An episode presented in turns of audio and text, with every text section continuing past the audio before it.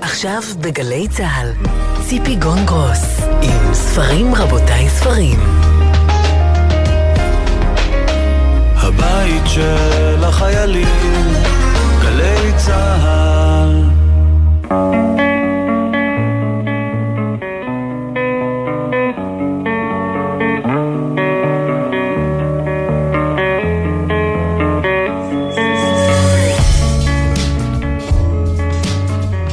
ספרים רבותיי ספרים, סיכום שבועי, שלום לכם, תודה שאתם איתנו. איתנו חמישה ימים לפני יום הבוחר, לפני האחד בנובמבר. נעמי שמר כתבה, אני אבחר בך ואת בי תבחרי, וביחד נהיה לרוב. זקני צפת כתבו ושרו בשיר יום הבוחר, יותר נכון מאור כהן כתב, לא, אנחנו לא חיות, רק בני אדם. לא, אנחנו לא חיות, כן, אנחנו העולם. אם האהבה הייתה מדינה, אני הייתי שר החוץ, כתב יונתן גפן. שר המשטרה ייקח את פרטייך, ושר החוץ יביא לך פרחים. שר העבודה יעבוד עלייך, ושר הפיתוח יביא לך אורחים. שלום חנוך אומר ב"מחכים למשיח", הציבור מטומטם ולכן הציבור ישלם. אגב העלייה ביוקר המחיה. אלי לוזון בשיר שלו "איזו מדינה" אומר בכנסת הם יושבים, עלינו הם עובדים, לקחו החסכונות, הלכו הפיצויים. לנו כבר נמאס, דפקו לנו עוד קנס. גם על החלב הוסיפו את המס. וקורין אלעל בשירה "ארץ קטנה עם שפם" שרה את המילים שכתב מאיר גולדברג. צריך לבלוע כפית בדיוק לפני בחירות, ובין שיהוק לפיהוק. בקיצור, ביום שלישי הבא הבחירות, לכו להצביע. ספרים רבותיי, ספרים, אני ציפי גונגרוס, איתי המפיקות תמנה צורי ועשאל פלד, על הביצוע הטכני בן שני ואלה מוטולה, בפיקוח הטכני מיכאל אבו. בשעה הקרובה נדבר עם לילי רחל ילין מצה על הרומן הראשון שלה, סלומה שלי. נשמע מדוקטור מיכל פרם כהן על הספר שלה, הסופרת העברית הראשונה, ספר שמתמקד בסופרת שרה פגה פונר לבית מנקין, שהרומן הראשון שלה התפרסם בווילנה ב-1881. נשמע מאיזי מן על הספר ועת לכל חפץ, ספר שכינסה וערכה דוקטור מירי דבי קרייצלר, וכולו על חפצים שעברו מהעולם. ולסיום נדבר עם יעל גורי על מרכז חיים גורי לתרבות, שיושק בקרוב בבית הקונפדרציה בירושלים.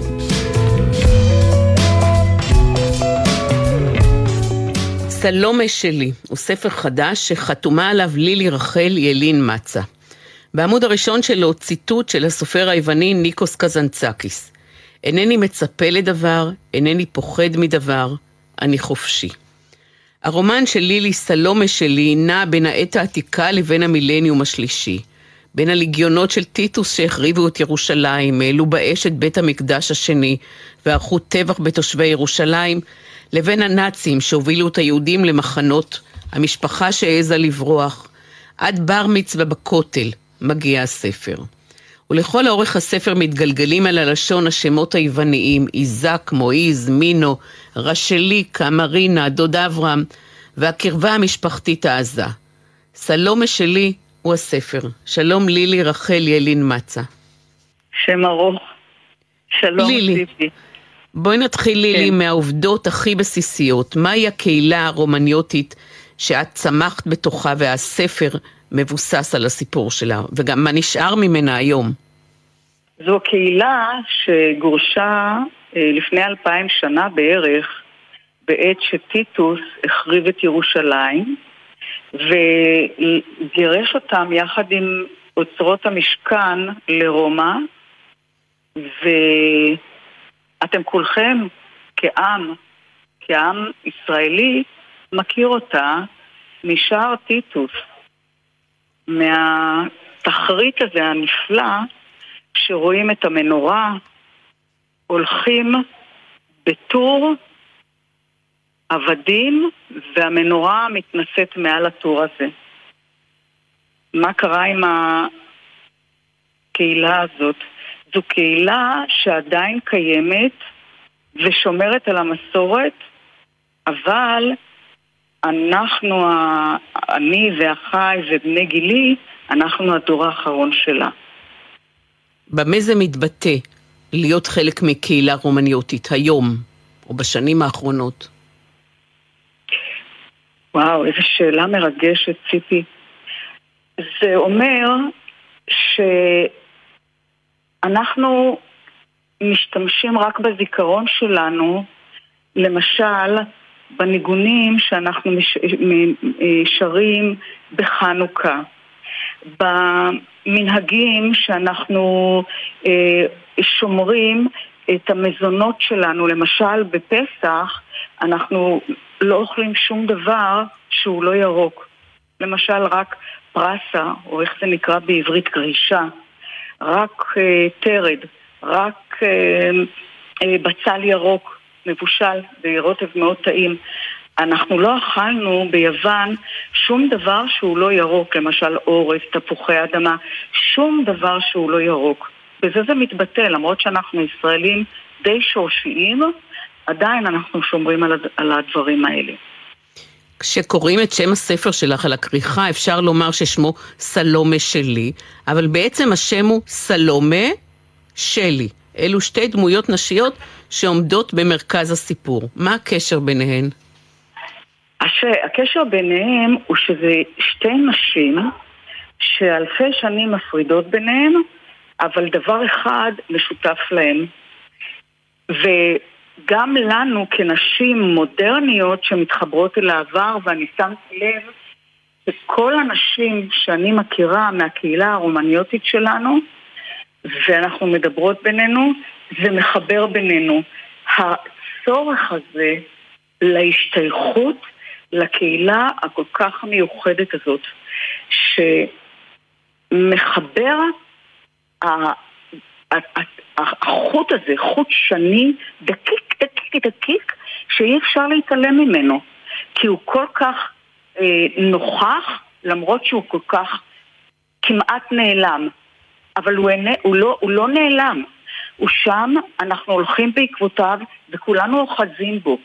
אם זה במנהגים, אם זה בזיכרון, זה כמו טלפון שבור כשהיינו ילדים והעברנו אה, אה, מילה אחת שבסוף היא לא נשמעה באמת כמו שהיא נשמעה וכולנו בהתחלה וכולנו מתפוצצים מצחוק, אבל יש קשר בין ההתחלה והסוף. אז אפשר להגיד, אפשר להגיד לילי שסלומה היא הדמות מהקהילה מהעת העתיקה ושלי היא הייצוג או הגלגול שלה בעת המודרנית? כן, למרות שהמקבילה הממש מדויקת היא האימא של שלי, של שלי, אבל שלי הולכת ולוקחת את, את התפקיד של אימא שלה, והיא תהיה זו שתמשיך את השרשרת. בהחלט. ואת כל הסיפורים שמרכיבים את הרומן הזה, את הפסיפס הרב-דורי המאוד מעניין, שמעת בבית שלך במשך השנים?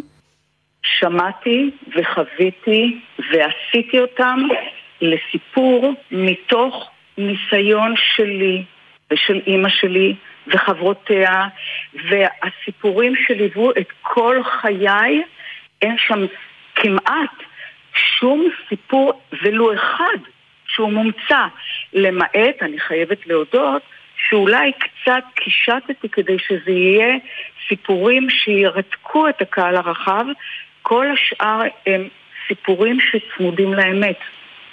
ויש גם סודות משפחתיים שנחשפים במהלך הספר. וואו, והם הופכים את הבטן. למשל? למשל, למשל, כשאנטה, אה, שהיא אימא של שלי, מגלה שהיא מאומצת והיא לא בת יחידה. ואז היא פתאום מגלה שהיא לא בת דודה נורא נורא אהובה, אלא אחות שכל הזמן מגוננים עליה ממרחק.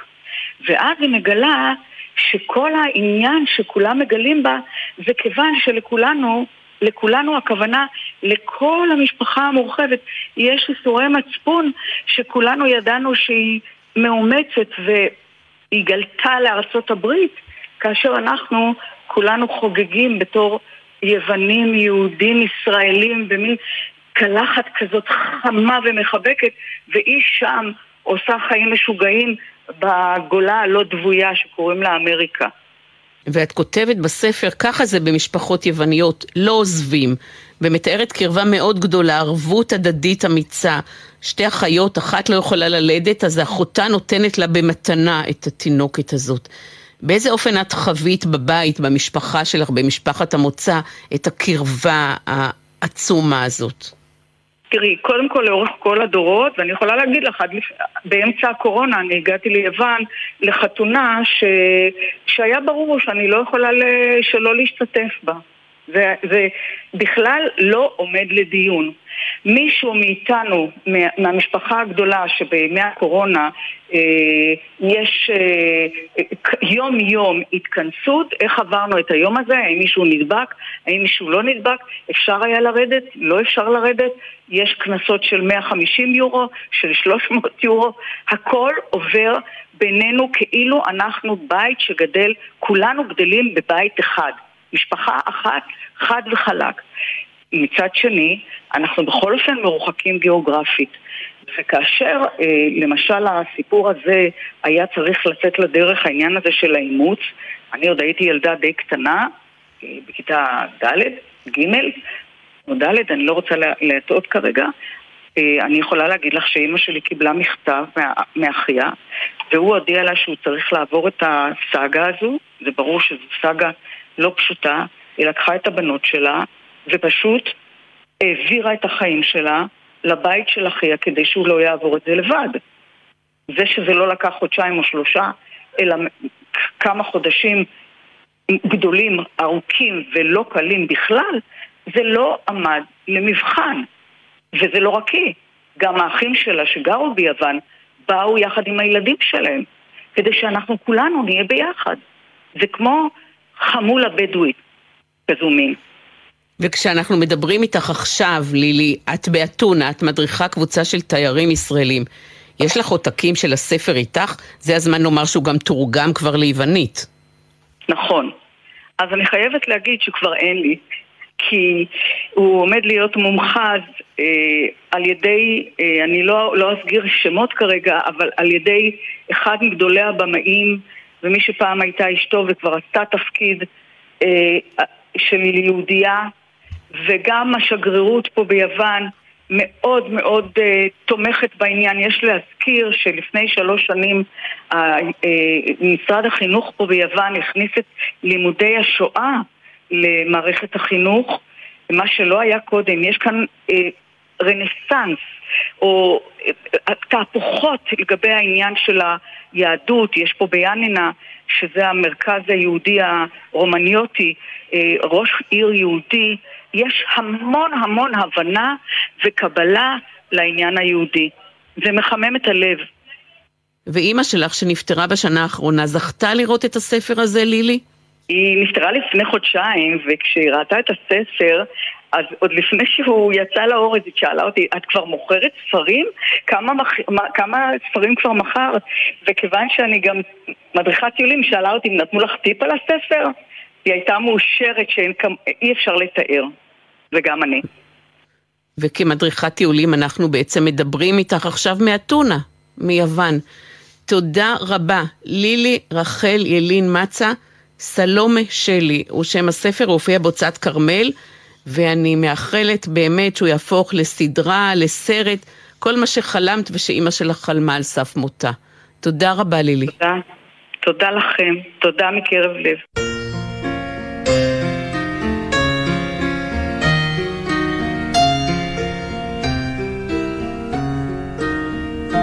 הסופרת דבורה ברון נחשבת בעיני הרוב המכריע של החוקרים והחוקרות לסופרת העברית הראשונה.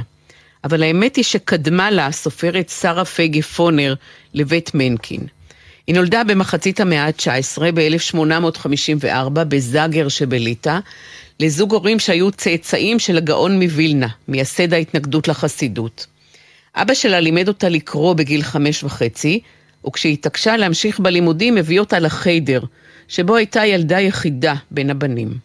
ההורים שלה עברו עם המשפחה לדונייסק שבלטביה, ואחרי עשר שנים עברו לריגה, ושרה פייגי המשיכה ללמוד, וגם רכשה חינוך וידע כללי.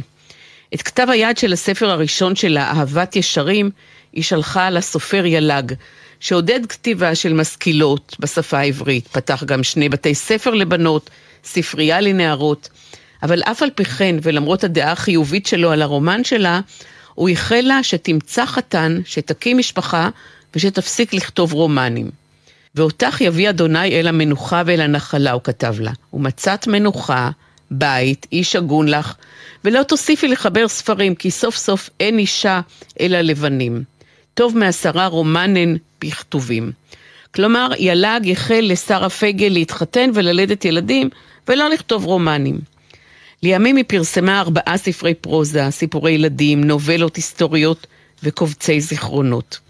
אהבת ישרים, הרומן ההיסטורי שלה, שפורסם ב-1881, הוא הרומן המקורי הראשון שנכתב על ידי אישה. שלום דוקטור מיכל פרם כהן, מחברת הספר. שלום.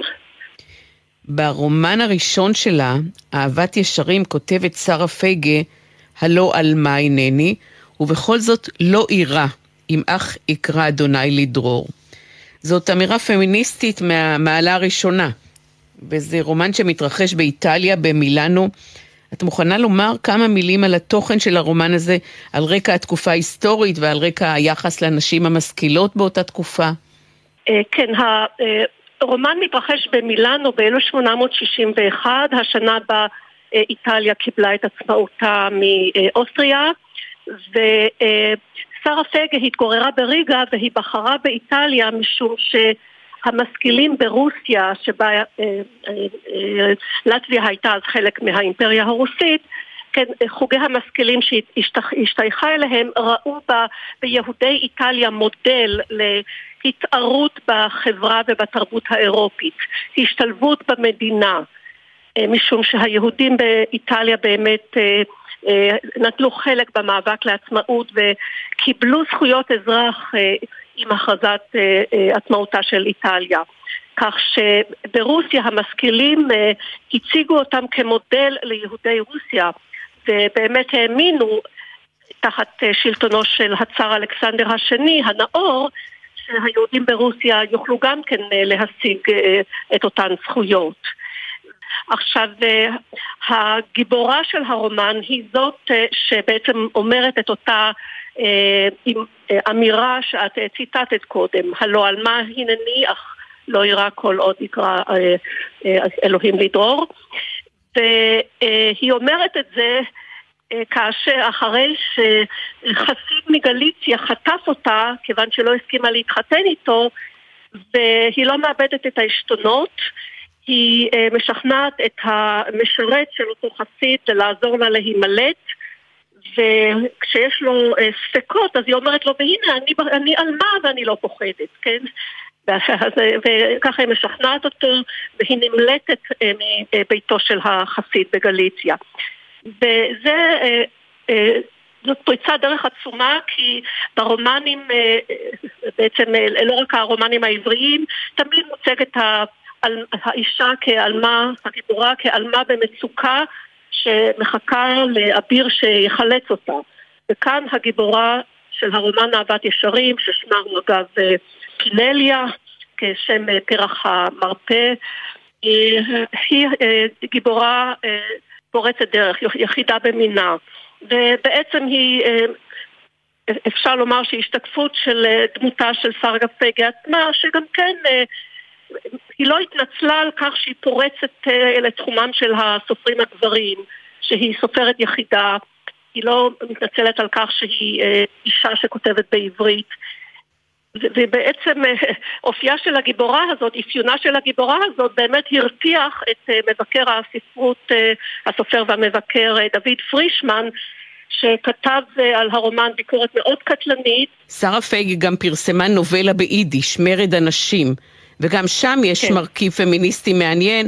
אני אזכיר שהנובלה הזאת מתרחשת בארץ ישראל בזמן מלכות שלמה, בזמן הביקור של מלכת שבא, והדמות הראשית, ששמה בת שבע, היא מוחה נגד הנשים הזרות ונגד ההוצאות המאוד ראוותניות של שלמה המלך. בסופו של דבר יש שם גם מוטיב מעניין, האישה הזאת, בת שבע, לא עומדת בפיתוי, היא פותחת את הבקבוק ששלמה המלך נותן לה, בעצם כמו חווה בגן עדן שלא עומדת בפיתוי ו- ותואמת מהעץ. כן, כן. הסיפור הזה הוא לא לגמרי פמיניסטי, משום הגיבורה בת שבע עדיין מתנהגת כמו אישה טיפוסית, אבל פה יש דבר מעניין, כי שרה פגה פרסמה שתי גרסות של הנובלה, אחת מהן בעיתון יודישה פרוינבלט, שיצא לאור בקרקוב, וכמה שנים יותר מאוחר בלונדון היא פרסמה את זה כחוברת באופן עצמאי. ובגרסה שפורסמה בעיתון באמת בעלה של בת שבע כועס עליה ועוזב אותה והיא נוכחת בכך שהיא נכשלה והיא נופלת על הרצפה והיא מיואשת וזה סוף טרגי ולעומת זאת בגרסה ששרה פגה פרסמה בעצמה בעלה של בת שבע סולח לה יש לך הסבר, דוקטור מיכל פרם כהן, למה שרה פייגה נשכחה ומי שנחשבת לסופרת העברית הראשונה היא דבורה ברון? כן, אחת הסיבות, כפי שאמרתי, היא ביקורתו האיומה של דוד פרישמן, שטען שהיא לא יודעת, זאת אומרת, הוא מצא המון טעויות מבחינת אמינות היסטורית, מבחינת השפה, מבחינת ביקורת איומה, אה, בקיצור, שאנשים פשוט עד היום אה, אה, מסתמכים עליו, לא טורחים לראות מה היא כתבה, אלא לוקחים את דבריו כזה ראה וקדש. אבל יש עוד בעיה שהיא לא הגיעה לארץ, היא היגרה עם הבן שלה לארצות הברית ב-1909 וכשהיא הייתה בארצות הברית היא לא השתלבה, זאת אומרת היא גם הפכה לחרדית בערוב ימיה, והיא השתלבה עם החוגים החרדים יותר, ופשוט אה, לא, לא, לא היה לה קשר באמת עם הספרות העברית שנוצרה בארץ באותן שנים. ואת עצמך, איך הגעת אליה? הרי רוב חייך היית מתכנתת מחשבים. איך הגעת לחקור כן, ולכתוב דוקטורט כן. דווקא עליה? כן, כן, אה, אה, אני אה, בכל זאת עשיתי תואר שני בספרות השוואתית ואז עברתי למחשבים ותמיד רציתי לעשות דוקטורט בספרות. ופשוט כשהייתי בארצות הברית, גרתי בארצות הברית פרופסור טובה כהן הייתה בשנת שבתון והיא הגיעה לדבר באוניברסיטה של מרילנד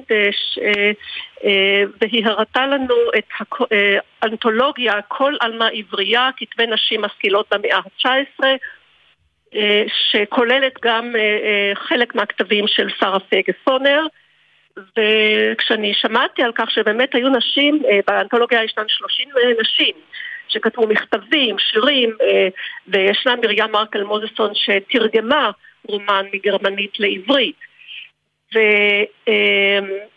ובעצם מרים גם פרסמה כתבות בעיתונות ואפילו מחזה קצר.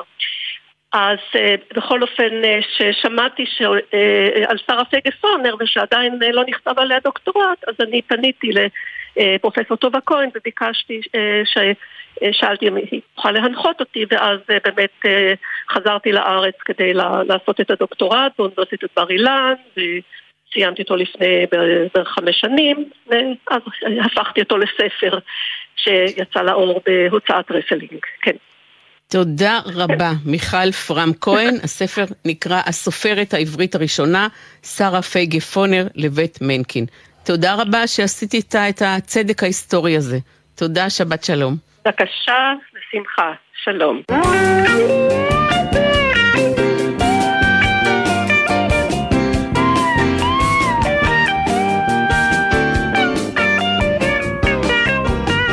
חפצים. נדבר עכשיו על חפצים. חפץ הוא במובן הפשוט שלו עצם. שולחן הוא עצם, כיסא הוא עצם. חפץ הוא גם רצון, משאלה, תשוקה. כמו שכתוב במגילת אסתר, ככה יעשה לאיש אשר המלך חפץ בעיקרו. לתינוקות יש חפץ מעבר שהם נקשרים אליו, סמיכי או דוב מסמורטט. אבל חפץ הוא בעצם הרבה יותר מעצם. יותר מרהיט, יותר מפסל, מכוס או מעיפרון. חפץ ישן מחזיק בתוכו חתיכה מההיסטוריה שלנו, פיסת ריח מהילדות. מכונת הבשר הישנה מתקשרת לריח המטבח של אמא, לטעם הקציצות הטריות. האסימון והטלקארט מזכירים לנו את החיזור הראשון. הקופסה הכחולה של הקרן הקיימת לישראל מתחברת לימי שישי בכיתה א'. כל החפצים האלה, האסימון, נייר הקופי, האנציקלופדיה, מנורת הנפט, טלפון החוגה, הפתיליה, קופת דן חסכן, כולם כבר לא בשימוש היום, אבל שובל נעים של נוסטלגיה נמשך מהם אלינו. ועת לכל חפץ הוא ספר חדש, שכולו חפצים שכבר לא בשימוש. ערכה את הספר דוקטור מירי דבי, הוא הופיע בהוצאת דבי אופקים, ואת ההקדמה כתב איזי מן. איזי מן הוא אולי המומחה לנוסטלגיה, דרך פינות ותוכניות שלו בכל ישראל, ביניהם המדור לחיפוש קרובים. שלום איזי מן. שלום, מה שלומך? תודה, תודה איזי. למה אנחנו מתרגשים כל כך כשאנחנו רואים או מרגישים או, או מריחים חפץ של פעם? סיר פלא, סוכריה על מקל בצורת תרנגול, אסימון? למה? כי זה באמת מחזיר אותנו לדברים מאוד בסיסיים, כמו שהזכרת את הסמיכי של תינוק או ילד קטן, זה מחזיר אותנו לנופים הכי קרובים אלינו, כי זה בתוך המטבח, זה בתוך הבית. אה, הזכרת טלפון, טלפון שהיה פעם בהול, מי שזוכר. זה מזכיר לנו מקומות בבית, זה מזכיר לנו מקומות שהיינו בהם, זה מזכיר לנו דברים בעצם, אני חושב, הכי יומיומיים, כי uh, הדברים האלה נמצאו בבית, טלפון נמצא בבית, רדיו ישן נמצא בבית, תכף נדבר עוד על רדיו, אבל כלומר, זה דברים שבאמת הם, הם הכי יומיומיים והכי מובנים מעליהם, ולמה אנחנו מתגעגעים? כי פתאום הם נעלמו, כי באו דברים חדשים במקומם, והם פינו את המקום, ואנחנו זרקנו אותם, או שמנו בבוידם, וכשלא היה מקום בבוידם אז זרקנו מהבוידם, ועכשיו אנחנו מצטערים שזרקנו. הטלפון עם החוגה, אתה יודע שרוב הילדים היום בכלל לא יודעים איך לחייג בו. הם מנסים ללחוץ על הספרות, הם מנסים להפוך אותו, אין להם מושג איך משתמשים בו. וגם הטלקארט והאסימון, כולם אמצעי תקשורת של פעם, לצד הבול, ואתה זוכר ודאי שהיו איגרות דואר כאלה, תחלחלות, שכתבנו בוודאי. על כל, כל מילימטר בהן. מי חלם אז שנוכל לדבר בטלפון ולראות את האיש מהצד השני של הקו, ולהתחבר נכון. בטלפון לזום? בוודאי, תראי, הטלפון הוא באמת אחד הדברים הבולטים וגם אחד הדברים האהובים, כי זה לא רק שזה היה נורא מסובך פעם להתקשר מירושלים הברית דרך מרכזיות, אני זוכר עוד בילדות הרחוקה, זה קצת יסגיר את הגיל שלי, אבל שאפילו להתקשר לתל אביב לפעמים היה צריך דרך אה, מרכזייה, מירושלים לתל אביב. וחיכו לא לתור, חיכו לתור לקבל טלפון, איזי. חיכו שלוש-ארבע שנים עד שהתקינו לך קו טלפון. למה רק שלוש-ארבע שנים ולא שמונה? היו גם כאלה שחיכו הרבה. וחיכו נכון. בצבא, במרכזיות, עד שהתפנה קו. נכון, ואני חושב נכון. שהדברים האלה הם באמת הפכו, בגלל שהם גם הפכו למערכונים, הם כאילו, הטלפון הציבורי וכל מה שקרה בו, והמודיעין 144, שעוד היה פעם מודיעין 14, וכל הווריאציות של הדברים האלה, באמת רבקה מיכאלי ויוסי בנה הפליאו לעשות, אבל זה לא רק אצלנו, זה בעולם, כי חלק מהמערכונים שלהם הם גרסאות עבריות למערכונים שעשו על זה בעולם, כי כל העולם חי את הדבר הזה ואת ה... מצד אחד פלא שאתה יכול להתקשר, ומצד שני עם המון תקלות שהיו בזמנו, וטקס מורכב להתקשר, לעמוד בתור בטלפון הציבורי ולחכות, זה היה... זה אמנם חלק משגרה, אבל היה בזה המון טקסיות, וכל זה פתאום נעלם ברגע אחד, ולכן אנחנו כל כך מתגעגעים לדברים האלה. ונכון שפעם היה דבר שקראנו לו לימים צינתוק, היית מתקשר מחו"ל ומיד מנתק, וככה אתה בארצות הברית, ההורים בישראל, והם יודעים שאתה חי, שהכל בסדר. וגם לא שילמנו על השיחה, כי התקשרנו ומיד ניתקנו. נכון, כן, כל מיני שיטות והמון דברים. תראי, אפשר לכתוב ספר רק על טלפונים ורק מה אנחנו עברנו איתם, אבל באמת הטלפון זה אחת הדוגמאות היפות שבחרתי מתוך הספר הזה. אני חושב שאחד הדברים שבאמת בספר הזה עלה אה, תוך כדי העריכה של אה, דוקטור מירי דבי, וככה כשחלפנו על פני הדברים, זה העובדה המצערת שאנחנו זרקנו, זאת אומרת שהדברים האלה, לנו, כמי שהכירו את הדברים האלה, הם פתאום נורא חסרים. אבל אנחנו זרקנו כי לא היה בהם שימוש, כי מי היה צריך טלפון אה, ישן, ומי היה צריך את כל החפצים האלה, הם תפסו הרבה יותר מקום. אנחנו הכנסנו דברים אחרים במקומם, ועכשיו בא השלב של הגעגוע, השלב שאנחנו מחפשים את הדברים האלה, והם פתאום הופכים למוצרי וינטג' וכל מיני אה, דברים שקונים אותם במחירים מטורפים בכל מיני חנויות כדי להזכיר. ואת יודעת, אני שוב כאיש רדיו וכמי שגדל על רדיו וחלום של רדיו, אז באמת הרדיו למשל עם עוד, עוד אמצעי תקשורת שאנחנו מדברים, הרדיו הישן שהיינו משחקים בו ושומעים את כל העולם.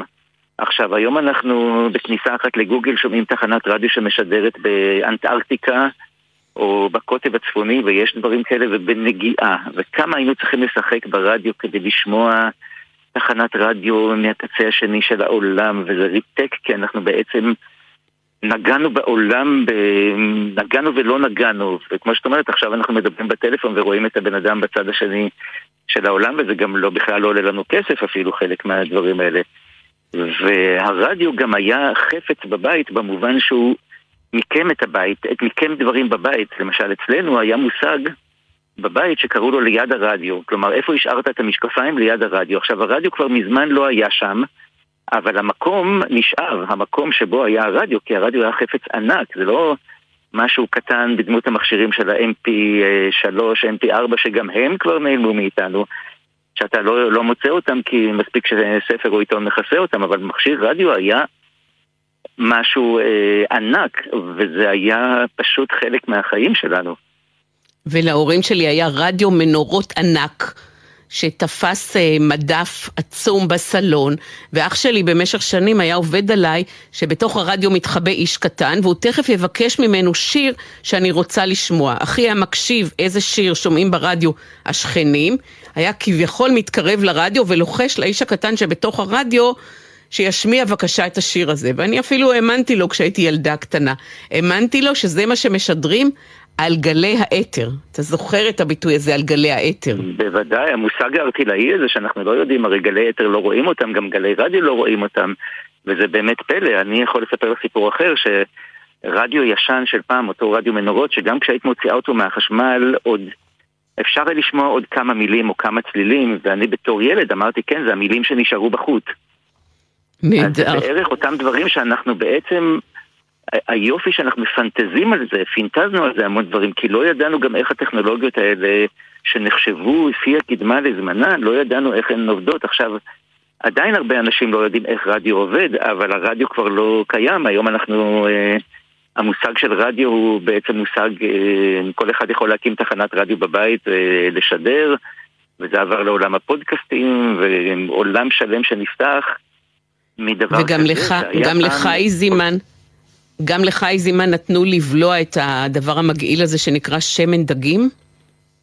שמן דגים, שמן קיק, כן, כל מיני uh, מושגים כאלה. תשמעי, את מחזיקה, את רואה כל מושג שאנחנו נדבר עליו, אפשר לפתוח כאן uh, שיחה שלמה עליו, כי זה הדברים ש... שגדלנו עליהם. אני גם שואל את עצמי, אבל מה, מה, מה לדור של היום, של הילדים, של הנערים, של החיילים של היום, למה הם התגעגעו? ואם דיברנו על טלפון, אז למשל, תראה, הקצב הוא כל כך מהיר, שכשהייתה מזכירה אלקטרונית, אותו מכשיר, בדרך כלל היה בצבע שחור, עם הקלטת, שזה היה פלא לזמנו, וזה לא רחוק כל כך, הדבר הזה. ו- וגם זה כבר, זה כבר איננו. זאת אומרת, כל כך הרבה דברים, אה, דיסק למחשב, שהיינו אה, מעלים, מעלים עליו את הדברים, זה ירד לדיסק און קי, הדיסק און קי הראשון שקיבלתי מתנה עלה כמה מאות שקלים והיו בו 128 קילו בייט. ולחשוב ש, שגם זה איננו, וזה היה פלא לא מזמן בסך הכל. זאת אומרת, הקדמה מריצה, ואני מקווה שהיא גם תשאיר אצל אנשים את אותם זיכרונות שנבחרו באמת להיכנס אה, לספר הזה. ואני רוצה עוד איזה תוספת קטנה, באמת אמרת את זה, שחפץ הוא לא רק אה, משהו פיזי, אלא באמת רצון או משאלה, אבל כאן בספר גם הוכנסו אה, מושגים, למשל הזכרת, זה במקרה גם חלק מעברי המדור לחיפוש קרובים, חפץ הוא גם מושג שהוא באמת כמו המדור לחיפוש קרובים. הוא, לא, אולי לא יכולנו לגעת בו, אבל שמענו אותו, זאת אומרת, חפצים נוגעים בנו כל אחד בחוש אחר. מכונת הבשר זה חוש הריח, אבל זה גם חוש השמיעה, כי המכונה עם החרחור, גרגור, לא יודע איך לקרוא, לצליל שיצא ממנה, טלפון החוגה הזכרת, אז כשהחוגה חזרה זה עשה איזשהו צליל שכל ילד בכל בית, אני שמעתי כל אחד קרא לזה צליל אחר, כל אחד ניסה לחקות את הצליל הזה ולקרוא לו בצורה אחרת. בספרים זה מופיע בכל מיני אפשרויות, בכל מיני כיתובים שונים, כי קשה היה לתרגם את זה. ואתה איזי לא רק אה, ערכת והגשת במשך שנים את המדור לחיפוש קרובים בגרסה המודרנית שלו, של השנים האחרונות, אלא גם סבא שלך זכה למצוא גיס באמצעות המדור לחיפוש קרובים? כן, זה ממש אה, ככה, ישבו בבית והקשיבו למדור לחיפוש קרובים שזה היה חלק משגרת שידור, זה היה שנים אחרי מהדורת חדשות מרכזית ברדיו ששודרה באחת וחצי בצהריים, הנה גם זה דבר שחלף מן העולם. וישבו ושמעו, וכבר לא חשבו שימצאו קרובי משפחה אחרי כל כך הרבה שנים, ופתאום שומעים את השם, הוא שמע את השם של הגיס שלו, וכמו שאומרים, המזלג נפל אה, מהיד באמצע הארוחה, ונסעו ופגשו אה, את הבן אדם. זאת אומרת, המדור לחיפוש קרובים אצלי במשפחה, הוא לא רק היה משהו של תעסוקה, אלא זה משהו שגדלתי עליו, כי זה משהו שחיבר את המשפחה, הוא חיבר גם את הצד העצוב, כי אותו בן אדם שפגש, אותו גיס של סבא שלי שפגש אותו, אה, לא הצליח לשרוד הרבה זמן אחרי זה, והסיפור שאנחנו מספרים באמת במשפחה זה שאם בשואה ספרו שישה מיליון, אז לא ספרו את הניצולים, כלומר אנשים שיצאו בחיים מהשואה והם נחשבים ניצולים, אבל איזה חיים אומללים היו להם שבעצם הרבה מהם לא שרדו והיטלר רצח גם אותם. אבל הכל מתחבר שוב באמת לאותו מדור לחיפוש קרובים, שזה חפץ שנגע לנו רק באוזן, וזה אצל המון משפחות גרר שקט, כי חיכו, למרות שידעו שככל שחלף הזמן התקווה הולכת ונעלמת, אבל בכל זאת, והיו ניסים, והמדור לחיפוש קרובים הביא ניסים, וכל מיני חיבורים מדהימים, שזה ספר בפני עצמו ממש. ו... אבל זה, זה היה חלק מהחיים שלנו כמו אותה מכונת בשר, או כמו הטלפון, או כמו הטלקארט, או כמו מכונת כתיבה כמובן אה, לא הזכרנו, ולא הזכרנו את הצעצועים, חמש אבנים וקלאס, וכל מיני דברים אה, כאלה שאני חושב שאנחנו חיינו באיזה דור של קדמה מטורפת. שדברים אה, אצל דורות קודמים לא היו חילופים כאלה. מכונת הבשר רצה במשך עשרות אם לא מאות שנים, אני לא יודע, מאז שהמציאו או משהו כזה, איזושהי טכניקה כזאת. ובחיים אה, שלנו, וזה לא משנה כרגע מה הגיל של כל אחד מאיתנו, אה, אנחנו עדים לחילופים כל כך מהירים, והחפצים באמת נעלמים, ולכן אה, דוקטור מירי דבי באמת אספה כאן דברים שאם אנחנו לא נאסוף אותם ולא נצלם אותם או לא נביא את מה שכתבו עליהם, עוד כמה שנים באמת לא ידעו מה הם היו החפצים האלה. הם פשוט תודה. אה, נעלמו מהעולם. תודה רבה איזימן, הספר הוא יפהפה, גילוי נאות, יש גם טקסט קצר שלי בתוך הספר על עיתוני הילדים של פעם, והספר נכון. באמת מעוצב מאוד מאוד יפה, ובקרוב תהיה לו השקה ב-18 בנובמבר בהרצליה, ועת לכל חפץ הוא שם הספר, על פעם ועל חפצים של פעם. דוקטור מירי דבי ערכה, איזימן, היה תענוג גדול לדבר איתך, תודה. תודה רבה, ציפי.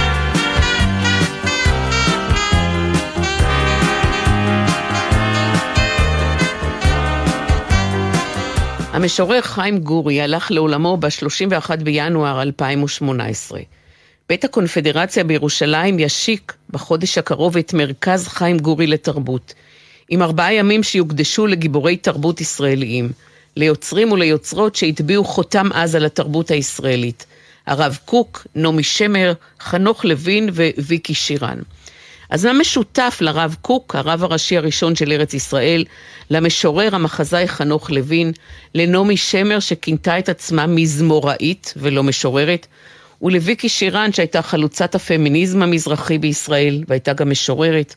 מה משותף לארבעת האנשים האלה? הזיקה שלהם לחיים גורי. שלום ליעל גורי, בתו של ג'ורי, יותר נכון, בתם של ג'ורי ועליזקה. זה מצחיק איך הכינוי הפרטי של אבא שלי לאימא שלי הפך להיות ל... לשמה. אה, אליקה היה הכינוי שלו, כן. מה צפוי, שלום. יעל, להתקיים במרכז חיים גורי לתרבות בבית הקונפדרציה בירושלים? תראי, אה, אני חושבת שעל שלל הפעילויות הבאמת יוצאות דופן של אה, בית הקונפדרציה, אפי בניה, מנהל המקום, יוכל לדבר יותר טוב ממני. אני הייתי רוצה לנסות לענות על השאלה שלך. מה הקשר בין היוצרים האלה לאבי? בבקשה. אה, אה, לכאורה אין קשר. זה דבר מעניין לכל אחד מהם. אבל מה שמשותף הייתה הסקרנות האדירה שלו והרצון שלו להתחבר לכל מרכיב בעם שלו. והקשב היוצא דופן שהיה לו גם לשונים ממנו וגם לרחוקים, אה, והניסיון ליצור בשירה שלו בשום פנים ואופן לא מכנה משותף, אלא כמעט להפך, אני אנסה להסביר את זה. אה, הוא אהב את הריבוי. הוא, והריבוי הזה הוא, הוא סממן של בית הקונפדרציה. יש להם אה, פעילות של תיאטרון אתיופי ושירת נשים קדומה, אה, גיבורי תרבות. כל הדברים האלה מתאימים לו כמו כפפה ליד, כי כל הדברים האלה עניינו אותו. הוא היה בא לשם הרבה מאוד, בכל פעם שהזמינו אותו הוא היה בא, כי הוא אהב כל כך את המקום ואת מה שהם עושים. אבל אני חושבת שמתוך הפעילויות האלה יש, אה, יש סדרה שנקראת כעוף החול, שמדברת על יצירה אה, בעקבות השואה, ששם יש לו נגיעה ממשית דרך הטרילוגיה שתוצג שם, המכה ה-81, הים האחרון ופני המרד. טרילוגיה של סרטים שאבא עשה. של סרטים, ש, שהוא עשה יחד עם אה, דוד ברגמן וז'אקו ארליך, סרטים תיעודיים, והטרילוגיה תוצג שם אה, עם אנשים שידברו עליה. ואני חושבת שאותו פרק בחייו, אה, שהוא קרא לו המסע אל האח הלא ידוע, אה, המסע אל אה, ניצולי השואה והשינוי שהמפגש הזה עשה בזהותו שלו, אז החלק הזה מתוך פעילותו של המרכז נוגע לו ישירות. כל היתר, אני זוכרת אותו הרבה פעמים ניגש ליוצרים דווקא שהוא לא הכיר קודם. אה, יוצרים צעירים הרבה פעמים, ואומר, תשמע או תשמעי, זה היו שירים נהדרים. כך שההתפעמות שלו מדברים שהוא לא מכיר, ו- ומה שאני אוהבת כאן, מעבר לגיבורי התרבות, אמ, שמה שיוצג שם בסדרת אושפיזין, שגם היא נכנסת תחת מרכז חיים גורי לתרבות, היא חגיגה של אה, שירה. ואני חושבת שהוא היה יכול להיות מאושר. הם גם יעסקו במסגרת מרכז חיים גורי במשוררים ומשוררות שהושפעו מג'ורי, שהתווכחו עם היצירה כן. שלו, שענו לה. נכון. אה, כן, ו... אבל זה דבר מאוד מעניין משום שהוא עצמו השתנה מאוד. אז התגובות תהיינה לפנים שונות ביצירה שלו לאורך השנים. ולהשפעה שהייתה להם, שהייתה ליצירה הזאת עליהם. אמ, אנחנו כל כך מברכים על זה, אמ, משום שישנם הרבה מקומות, אבל המקום הזה בשבילנו, העובדה שהוא קרוי על שמו ושפועל אה, בו מרכז חיים גורי לתרבות, הוא ההנצחה הטובה ביותר שהיינו יכולים לחלום עליה. ואיזה שיר של אבא שלך תרצי לקרוא? אולי שיר שמתחבר אל הנושאים האלה שדיברנו עכשיו. כן. אני רוצה לקרוא שיר שהוא מוכר אה, אולי, אבל לי הוא חשוב ביותר, ובמיוחד בימים טרופים האלה, והם טרופים לא חשוב איפה אתה נמצא בשדה הפוליטי, והוא נקרא מלחמת אזרחים. והוא נכתב ב-1960, הוא מתוך שושנת רוחות.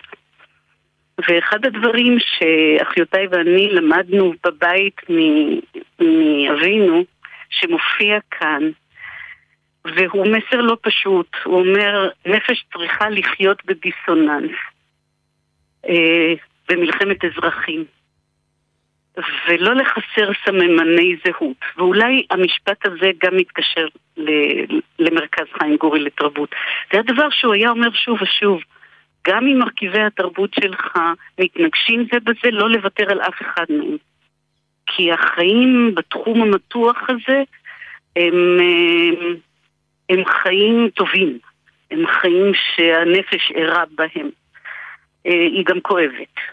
אז, אה, והדימויים בשיר הזה הם דימויים קשים. ואני חושבת שלו היה חי היום, אמ, והיה חווה את הארץ כפי שהיא עכשיו, הוא היה חותם על השיר הזה עוד פעם. כשהוא לא מדבר על הארץ, הוא מדבר על עצמו כאן. אה, אני יכולה לקרוא אותו? בבקשה. מלחמת אזרחים. אני מלחמת אזרחים, ומחציתי יורה את אחרוניה אל קירות המנוצחים. בית דין שדה, העובד במשמרות, ושם אורות לא דועכים, ושם הצודקים יורים ביתר הצודקים. ואחר כך בא שקט, מצורף מעייפות וחשכות ותרמילים ריקים. אני לילה בעיר פרזות, לכל דכפין.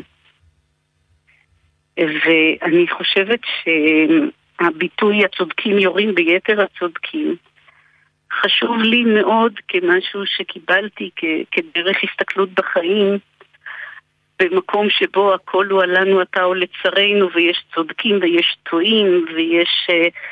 איך דליה רביקוביץ' כתבה פעם מפצלים חודה של סערה ברצחנות רבה מדי. אה, ואני חושבת שהוא העניין הזה שהנפש שלך היא מלחמת אזרחים. שבה אתה אה, נתון למלחמה פנימית בין סוגים של צדק, בין רגשות עזים, ואתה רוצה להיות שם כי להיות רק במקום אחד אתה לא יכול לחיות, ואני חושבת שהריבוי הזה שדיברתי עליו קודם מגיע פה לקיצוניות שלו, של, ה, של הכאב, של המלחמה, משום שגם הדימויים הם דימויים של מלחמה, תרמילים ריקים. אבל אולי לה בעיר פרזות לכל דכפין, משהו פתוח, כמעט מופקר לריבוי הקולות, כך אני מבינה את זה. ודווקא היום, אני חושבת שלהיות מלחמת אזרחים ולהכיל בתוכך ניגודים זה משהו שהולך והופך להיות קשה יותר, אז אני חושבת שהוא היה רוצה שישמעו את השיר. תודה רבה רבה יעל גורי. חשוב לי להגיד לך לסיום, את ודאי יודעת את זה, שמאוד אהבתי את אבא שלך, גם את היצירה שלו ואת האישיות ואת הברק הסקרני הכמעט ילדותי ש, כן. שבקע מעיניו עד יומו האחרון. תודה רבה לך, ואנחנו נשמע לסיום, אחרי השיחה שלנו, את השיר הכל כך מוכר ואהוב, פנס בודד, שג'ורי כתב על ילדותו, על שכונת ילדותו. תודה רבה, יעל גורי. תודה רבה לך. היו היה פנס בודד בקצה שכונה, והוא האיר את ילדותנו הקטנה, והוא האיר את משחקי המחבואים. ולאורו היו הקדרים באים. כשהשוטרים כמעט תפסו את הגנב, היה קולה של אמא רץ בתחנונה. הביתה בוא לארוחה כבר מאוחר, כבר זמן לשכב לישון, צריך לקום מחר. רק עוד רגע אמא, רק עוד רגע קט, את תמיד הורסת כשכבר כמעט לא הספקנו לשחק מעט אפילו, אבל תחנוננו לא הועילו.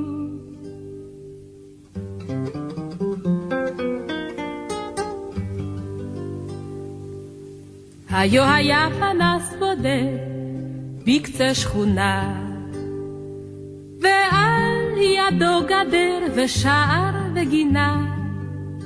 ושם אמרתי לה את שאומרים כולם על מפתני כל הבנות שבעולם. וכשידי שכבר מיליון עלים תלשה, רק ללטף ביקשה לה את חלקת ראשה. אמרה, סליחה, יש לי בחינה בסמינר, כבר זמן לשכב לישון, צריך לקום מחר.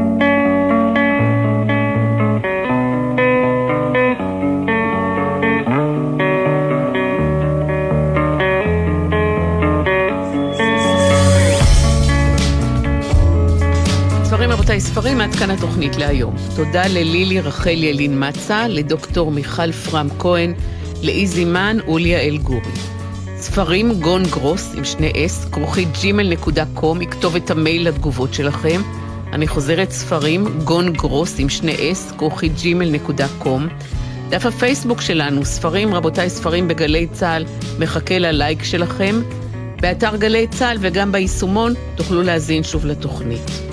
הפיקו את התוכנית עשאל פלד ותמנה צורי, על הביצוע הטכני בן שני ואלה מוטולה, בפיקוח הטכני, מיכאל אבו. המלצה קצרה לסיום, הפעם לא הצגה או סרט, לא תערוכה או ספר, אלא סיפור מרגש שקראתי השבוע במעריב. ילדה בשם מיכל מאזור המרכז, מיכל הוא שם בדוי, שקנתה בכספי מתנות הבת מצווה שלה עשרות דובי צעצוע עבור ילדים בסיכון. מתברר שארגון אור שלום, שמטפל בהעברת ילדים לאומנה, מעניק לכל ילד שעובר למשפחת אומנה דובי במתנה. גם הדובי עובר לבית חדש, צריך להסתגל, קשה לו, הוא עצוב. ודרך הקשר עם הדובי, דרך החיבוק של הדובי, הדיבור אליו, הילדים מאבדים את הקושי שהם בעצמם חווים. מיכל החליטה לתרום את כל הכסף שקיבלה לבת המצווה שלה כדי לקנות מלאי של דובים לילדים. דרך אגב, המשפחה של מיכל עוברת בזמן האחרון תהליך של בדיקה להתאמה שלהם כדי לשמש כמשפחת אומנה. כלומר, הנתינה והאמפתיה לאחר הם חלק בלתי נפרד מהמשפחה המיוחדת הזאת, המשפחה של מיכל. בעיניי סיפור מאוד מרגש, מלמד. ספרים רבותיי, ספרים, אני ציפי גון גרוס, שתהיה שבת שלום, תהיה שבוע מצוין, שבוע שבמהלכו תלכו כולכם וכולכן להצביע. חשוב להצביע, כמו שאומר התשדיר, חשוב להצביע כדי שלא תתחרטו.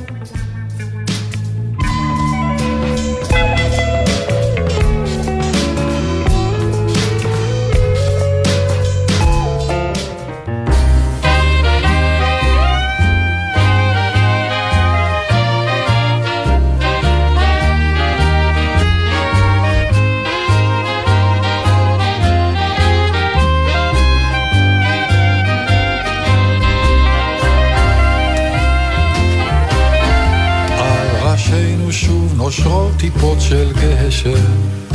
רוח סתיו עלי זהב בכל פזרה, שוב נמתין לשמש, נצפה ונחכה שבאביב היא תשוב בחזרה. ערוכים החצבים על אם הדרך, בשדה גם סיטבנית התעוררה. כותרת, באביב הם ישובו חזרה. כל הנרקיסים קיפלו עלים, אספו כותרת, באביב הם ישובו חזרה. סובב לא נחליאלי בגננו, בשדותינו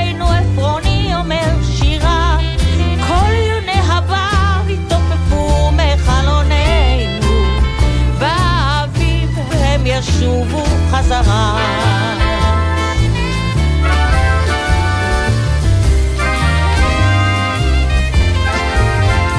וגם את שנעלמת בבוא הגשם, שפרחת פתאום כרוח שערה, לא נזיל דמעות ולא נקרא לך שוב מפני שבאביב את תשובי חזרה.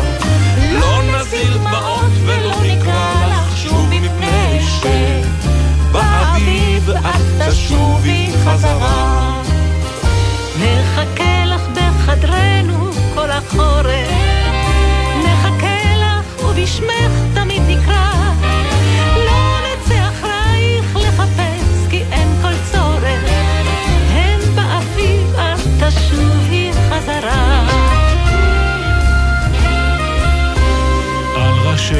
שוב נושרות טיפות של גשם, רוח סתיו עלי זהב בכל פזרה. אנו עוד נמתין לך, נצפה ונחכה שבאביב את תשובי חזרה. אנו עוד נמתין לך, נצפה ונחכה שבאביב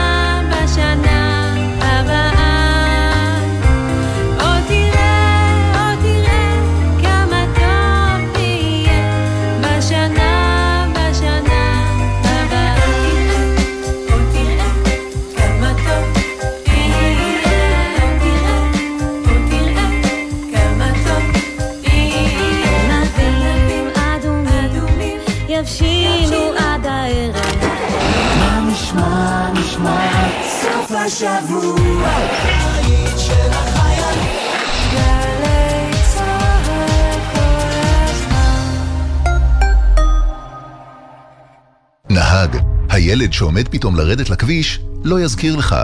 רוכבת הגלגינוע, קורקינט, שתופיע בהפתעה מולך, לא תזכיר לך. גם האזרחית הוותיקה שתתפרץ למעבר החצייה, לא תזכיר לך.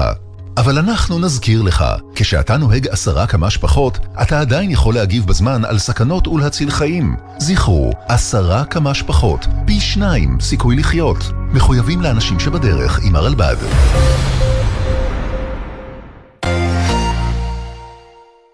ספי ויניר פותחים את הבוקר. ספי, אם אני הייתי קורא לך שקרן בן שקרן בהקלטה, אתה עדיין היית חושב שאנחנו שותפים טובים? השאלה מה האינטרס שמונח על הכף, ערב בחירות, יכול להיות שהייתי מקרר את עצמי, לוקח נשימה ארוכה וסוגר איתך חשבון אחר כך. ספי עובדיה ויניר קוזין, ראשון עד שלישי בשמונה בבוקר, רק בגלי צה"ל.